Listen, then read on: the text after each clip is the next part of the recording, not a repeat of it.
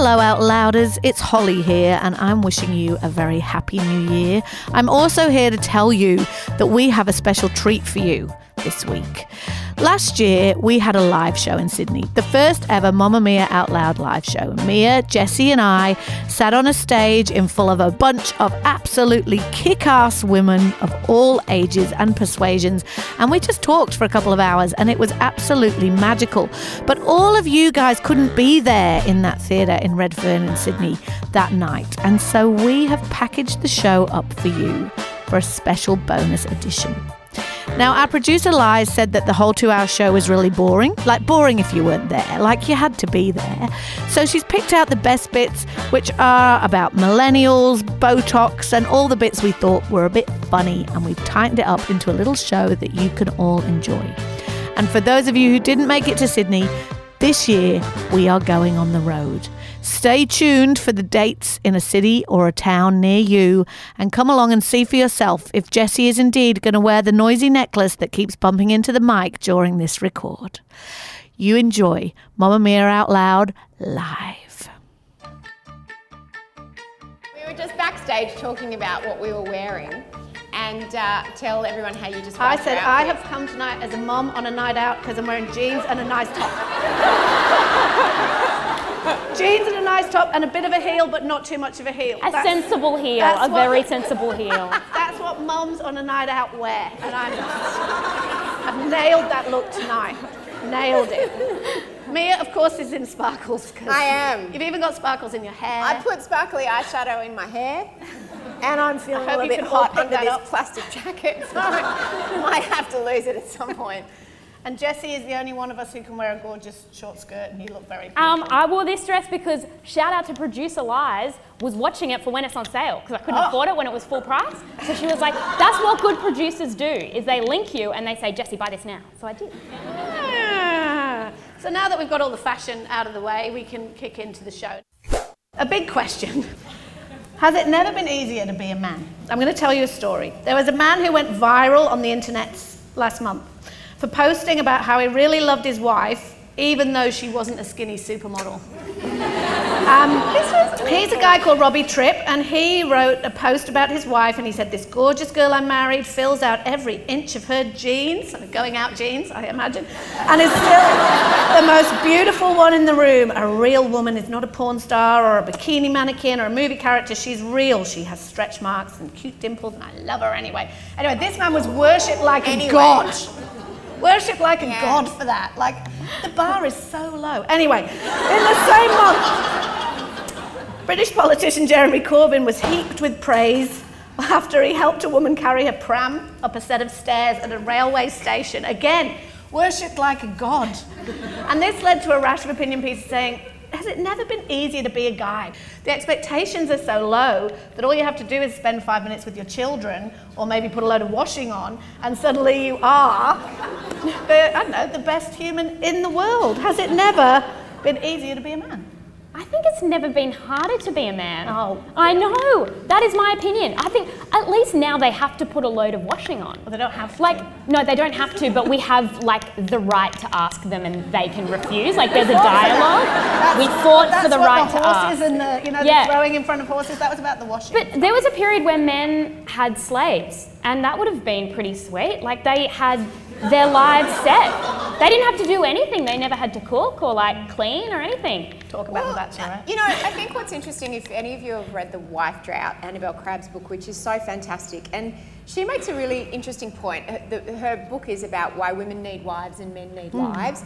And she makes the point that the role of women in society, what it, what it means to be a woman, and the different options that women have, have changed drastically in the past generation, right? So, you know, whereas my grandmother's generation, pretty much you stayed at home and that was it. Now you can stay at home, you can work part time, you can start your own business, you can work full time.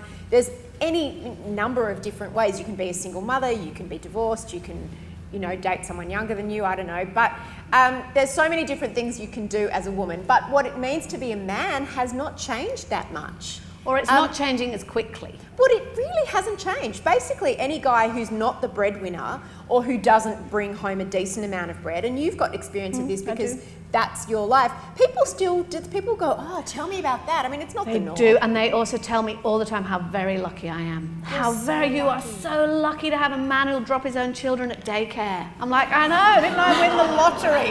That's amazing.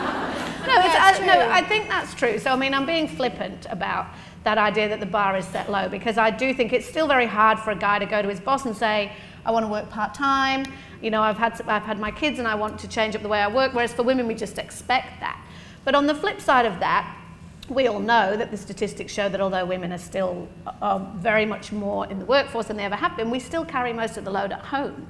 So, in lots of ways, the guys, as I keep saying, they get so much credit for doing so little. And I think that this is especially true about parenthood because mothers can never do anything right. You know, like if you're a ah, woman and you're, you know, leaving work early to pick up your children, you're a terrible employee. Whereas if you're a man and you're doing it, Get you it. are a massive. You get like, to people walk through one of those archways of people just cheering. I mean, they will. They're like, that's never been. So I think, although I know there are still lots of serious issues facing modern men, I think that it is definitely not But you that know what? difficult to get the Anne. Marie Slaughter says about that, you know, that thing of, oh, isn't Brent amazing? And aren't men amazing when they go to the athletics carnival and they get big cheers, whereas women get rolled eyes? And you're right about that. But Anne Marie Slaughter, who wrote a, a great um, cover story for, I think, The Atlantic Mm. about having it all, or one of those stories, she basically said, as much as it pisses us off as women, We have to clap. we have to clap because then you raise the status among men of what it means to go and pick your kids up from school and what it means to be a more present parent. And then other men think, oh, maybe I'll do that because maybe I'll get some claps. That's I her think- view. She I said ultimately it's aggravating, but it will help us in the end. Within that discussion, we're talking about a very specific kind of man. I would say in 2017, it's not particularly easy to be a gay man. I would hmm. say that when we think about the white man, we imagine him to be a CEO or a boss who's rich, and he's that's just not who the average white man necessarily is. And I think we paint them with a very broad brush and that that's not fair. Like I worked at a school in Western Sydney for a while, and I worked with a little boy um, named Jack, and he had learning difficulties. His um, father would beat his mother. His father was in jail. Um, they were of a very low socioeconomic status. Like try and tell that young white boy that men have it easy. But you will always find an exception that proves the rule. I mean, you, you're not he- speaking for an entire. yeah, I, but I think as well that he might be the. I don't know if he is the exception. I think that there are more stories like that, and when we look at men and mental health and the rates of suicide, which are so much higher than women, then men aren't happy. So if it's so easy, then why is it that men, especially in Australia, are not happy? But to quote Annabel again, you know, two, an average of two women a week are dying from domestic Mm. violence. If two people a week were being eaten by sharks, we would drain the ocean. Mm. Um, so I, I don't know. I am not saying men have it easy, and I, I certainly agree with you. I really push against that whole thing. Oh, man babies and Yeah. male tears. I find that among some feminists who, who say that kind of thing, I find that revolting. I'm the mother of a son, um, as a you, Yep. Hol, and they can be just as vulnerable and have just as many issues and vulnerabilities. But they still, in our culture, have a head start. Are you tougher on your son than you are on your daughter? I don't think So I am So tougher on yet. your daughter than your son. Yes, I have probably said. am. And the thing is that I realise, which actually could prove Jessie's point, damn it, is that I, I'm always telling my daughter, like, you know, you can do anything. You know, you can, and I'm always telling her what to think and how to be, and like, go girl, and don't let anyone tell you. And, and I never tell my son ever any of that stuff. And he's just like over there thinking he's a T Rex, banging his head against the wall. And I'm just like, yeah, you'll be fine. And it probably, and he probably won't be fine, Jessie. He's really stressed me out. oh no. Do you know how problematic that is? Problematic. It's problematic. Do you have any idea how problematic that is? Mia, you have a problematic dilemma for us today. I do. Um, my face is problematic. No, the, pro- the as women in our 40s, whole. oh um, no, she outed me as if the mum jeans hadn't already Oh, done it. look, behind us, you can see Jane Fonda. Now, you might be across this story, but a couple of weeks ago, Jane Fonda was on the red carpet at the Emmys, and then she was on uh, a new, Megyn Kelly's new talk show, and Megyn Kelly leaned in and said, You know, Jane Fonda, you've talked about uh, you look amazing and you're 77 and um, I know. 77. She's not wearing mum jeans, Hol. She really isn't wearing mum jeans. She's not, not even wearing jeans. Spanx. She, yeah, exactly. And she said, you know, um, you've been honest about the work that you've had and uh, I've read you say that, that you're not proud of it. And I wanted to ask you why, why is that? And Jane Fonda looked as startled as she could, given that she always looks quite startled. And it's really fraught talking about this because you don't want to sound like a bitch, right? But she does not look like she's 77. Like, the, are we meant to not, are we meant to not say anything about the fact that 77-year-old women, some of them, look like they're 32? Like, that's uh, you know, if someone sort of shaved their hair or bleached it blonde, you would acknowledge that that, that, that was not natural. But she was really pissed off that she was asked this question. And she basically said, I want to talk about my movie. I'm not interested in talking about plastic surgery, which is, of course, her right. And just because she's talked about it before doesn't mean she has to talk about it. And, and, and of course, it's her right to say, these are my boundaries and I don't want to discuss it. But I'm finding that in my 40s, I'm having these conversations more with my friends. And I, I, wrote a post for Mamamia about this and talked about going out to dinner with a girlfriend a few weeks ago. And I sat down and I straight away said to her, Have you had work? And she had. She'd had some filler and whatever. And like, these are the conversations that we're having. And I went through a real phase of angst about should I have Botox or not. Because, no judgment on anyone that's had it, I'm conflicted about it. I'm conflicted about what I say to my daughter. And then I went through this phase of asking every female celebrity that I interviewed, have you had work? Have you had work? Have you had It made you really popular, that phase. It did. And the funniest one was Ita. And it was like these therapy sessions that I was having for myself. And, and um, you know, I asked Liz Gilbert, who's the author of Eat, Love, Pray, and she goes, yeah, I had Botox, but I had too much before I did a book tour and it looked stupid. So I have it now, but I try not to have too much. And then I said to Ita, you know, I kind of want to have it, but what am I going to tell my daughter? And she just looked at me and just went, honestly, you women these days, you just, you and your oversharing, why on earth would you have to tell your daughter anything? It's none of her business. I'm like, Ita, I'm so conflicted. She's like, just do what you want to do and shut up. Imagine that. I know. So I would never, ever have asked my friend. Really? If she'd have had it done. Like I would have been looking and I would have been trying to tell and I would have been I would have been like looking back in my phone to see the pictures of the last time I saw her. But I would have been unless it was like a sister friend, you know, I would have been I could never have asked. I could never have asked. I think it is so problematic for you to ask that question. Why? Because her face isn't about you. Her oh. face is her face and since when does her face belong to all of us? And is it our right to know what went on behind it? And also the fact that she, you don't have to ask her if she got work done. You can see it. we don't need any comment on it. So we know she got work done. And to ask her why she got it done, we know the answer. And do we? Yeah, we know the answer. She got it done so the she can still have a job. Oh. But that's, can we not, like, how can we not talk about that elephant in the room? That women, you know, people go, oh, it's a feminist choice and it's a choice. And it is on an individual level. You do whatever you want to your face, right? But the fact that Firstly, Robert Redford, who was sitting next to her, wasn't asked about his work, and he's had a lot oh my of work. God, so much work. The fact that women have to have work to stay relevant and to stay looking what's considered beautiful do we all just have to not mention no, that? I think we should discuss it, but I don't think directly asking right. the individual is fruitful because there's a lot of reasons why why she's had work done as well. Like a decision doesn't exist in a vacuum. It's no. not like she woke up and decided. Like she's probably conflicted about why she did it. No wonder she doesn't really want to talk about it. But I think there's this idea that women's bodies are public property and everything we do to our bodies is making a statement about all women everywhere. And that's just way too much pressure but if a celebrity turns up on a red carpet, Jessie, and she looks very different or a lot younger than her actual biological age, as journalists and commentators and women, should we not comment on it or we should? Like, I'm genuinely conflicted. Because we say, oh, that's a nice dress, that's not a nice dress, I like her hair like that, I don't like her hair, nice makeup. Do we mention the elephant in the I room or not? I don't know. I think the face is different, and I, I don't know. I think I it is. think, I, as I said, I'm, I would be too shy to ask my friend directly because you I worry I would about offend her.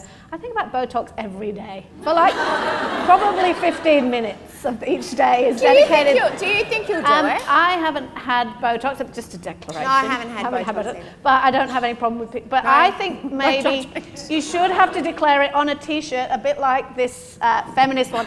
It would be Botox? really ref- refreshing if someone looked amazing and it said Botox fillers, a little bit of this, a little bit of that on their t-shirt. so really you know, the, but the reason I say that is because I think it's actually becoming, even though I feel uncomfortable asking, is, is becoming a bit like, oh, nice dress. And Yeah, I've, I've always heard you say yeah. this, is that, you know, it's a female code, is that if I say, oh, I love your dress, you have to say, oh, yeah, I got it from Zara, or it was only 40, like, not that I'm saying I don't know where you got that dress from. Could be Dior, I don't know. But, um, you know, really that's nice. like the code, because you're sharing. So If you I say think- to someone, you look amazing. yeah, and they said, well, then their code. I went to so and so, here's his card, he's on special, you can get him on Groupon, off you go. Like, that would Which be is more what my friend did. She said, she said, uh, here's the number, here's the guy. I will go with you so that if you're photographed, like I get followed around, if you're photographed going into a cosmetic surgeon, I will say that you were there for me. And I'm like, thanks for taking taking one for the team, but But I think that thing about the joke about uh, having to declare it on a t-shirt is really about I think that as you age as as a woman like your face does become quite political to yourself almost Yeah. because I still feel like I'm you, you know, but my face Where am I going? My face tells a different story, and going? sometimes I get a bit shocked, and Yeah. then I'll see, and then you, and I'll be like, gosh, wow.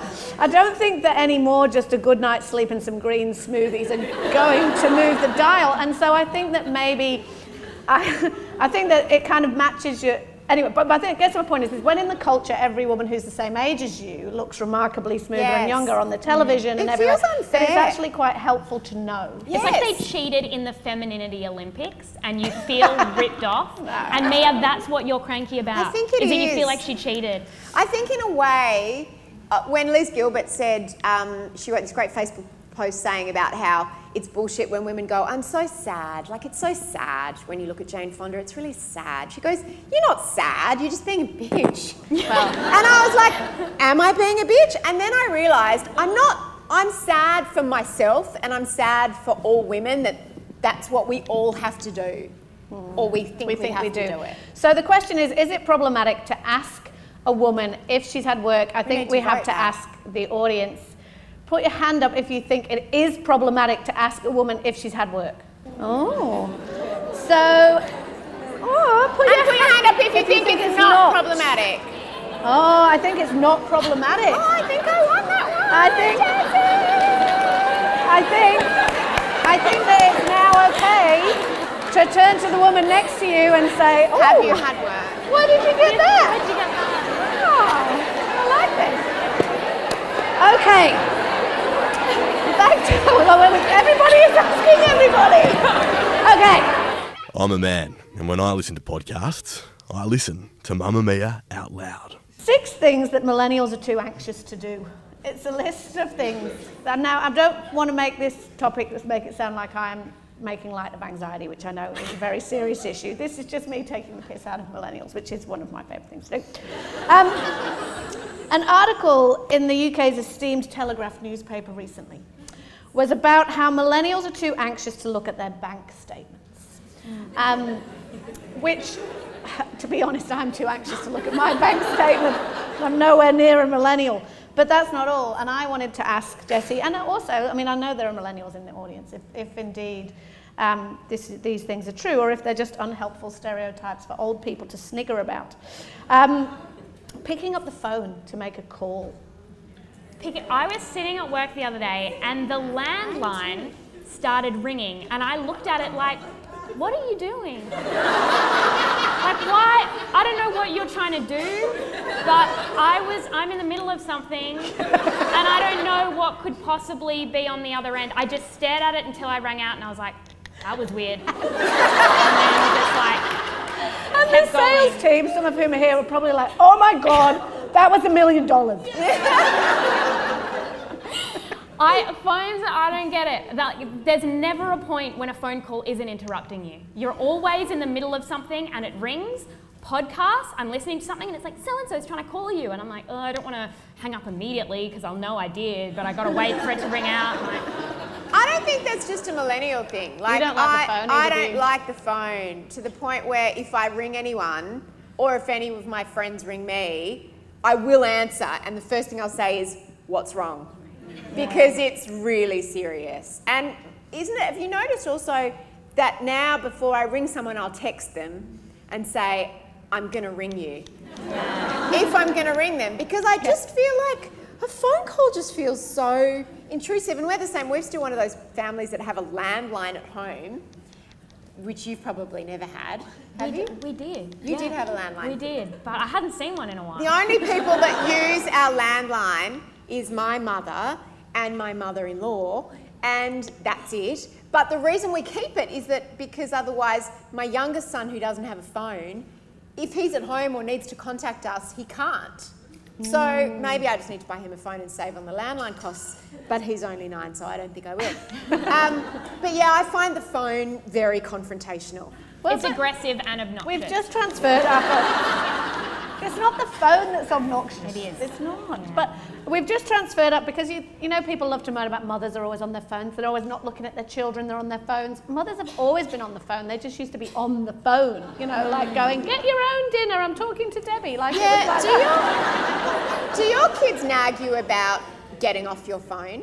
Yes, and I also feel like now that my daughter's seven and she's always saying to me, When am I getting a phone? And I'm like, Oh, not for a long time. But it's no surprise that she wants one because I'm constantly looking at my phone and she thinks it's the most fascinating thing that has And ever what does happened. Daddo say about that though? Because you talked about this on this glorious mess. Daddo, Daddo says, Don't let your kids tell you what to do. He's like, I'm the grown up in the situation. I go, No, just because phones are fun doesn't mean you'll be getting one. No, but also the idea of your kids making you feel guilty Yeah, for looking exactly. at your phone. It's like he's saying you're a grown up, you're allowed to decide what you do with your time. You're Don't allowed your to ignore them make you- sometimes Yeah, you if you totally to. are. Here's another thing that millennials are too anxious to do ring a doorbell. What the God? Doorbells are the most problematic thing in existence for the following reasons. Is it like, do other people agree with that? Like, is that true? They Oh, are- Really? Really? Oh my God. I, so Why? instead you text and go, I'm, at the front outside.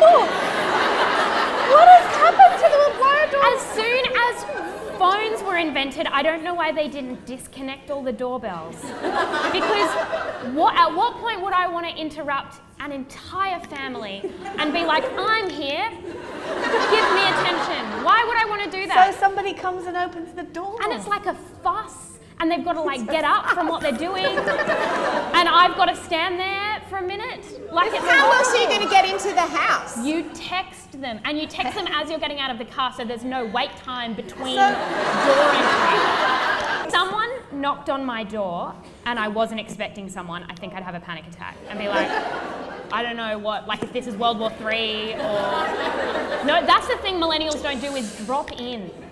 I swear my mum used to do a drop in. Like I'm going to drop into so and so's house.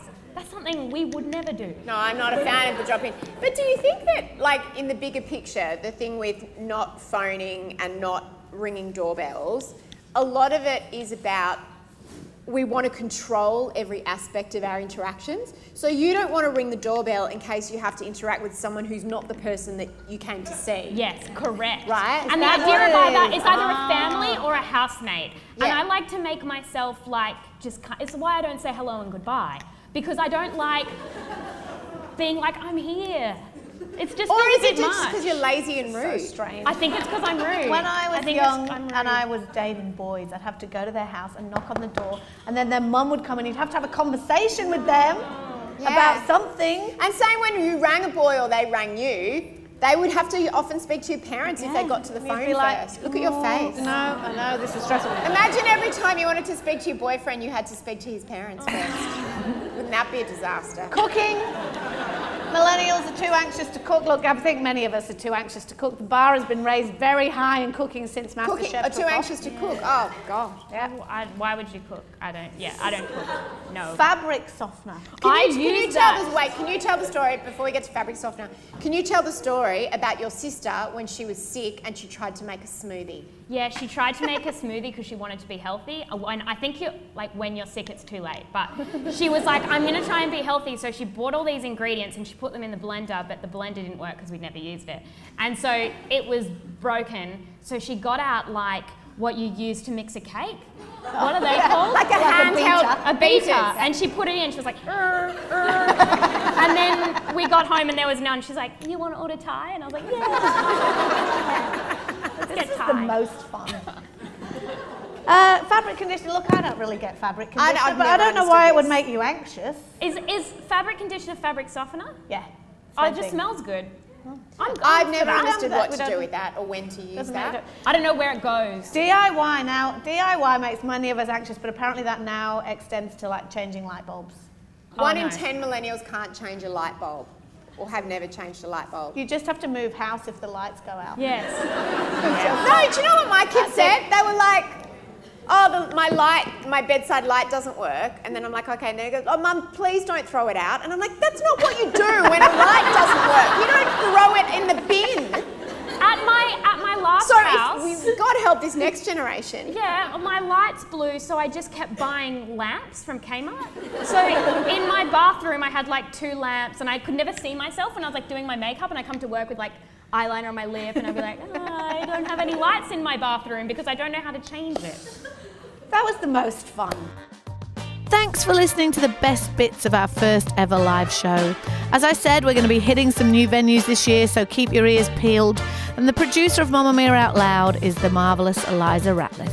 Now, I'm sorry to do this to you, just as I was sorry to do it to our live audience, but I'm going to leave you with Mia Freedman singing. Mia, take it away. You ready? This song's called Bite Me Leigh Sales.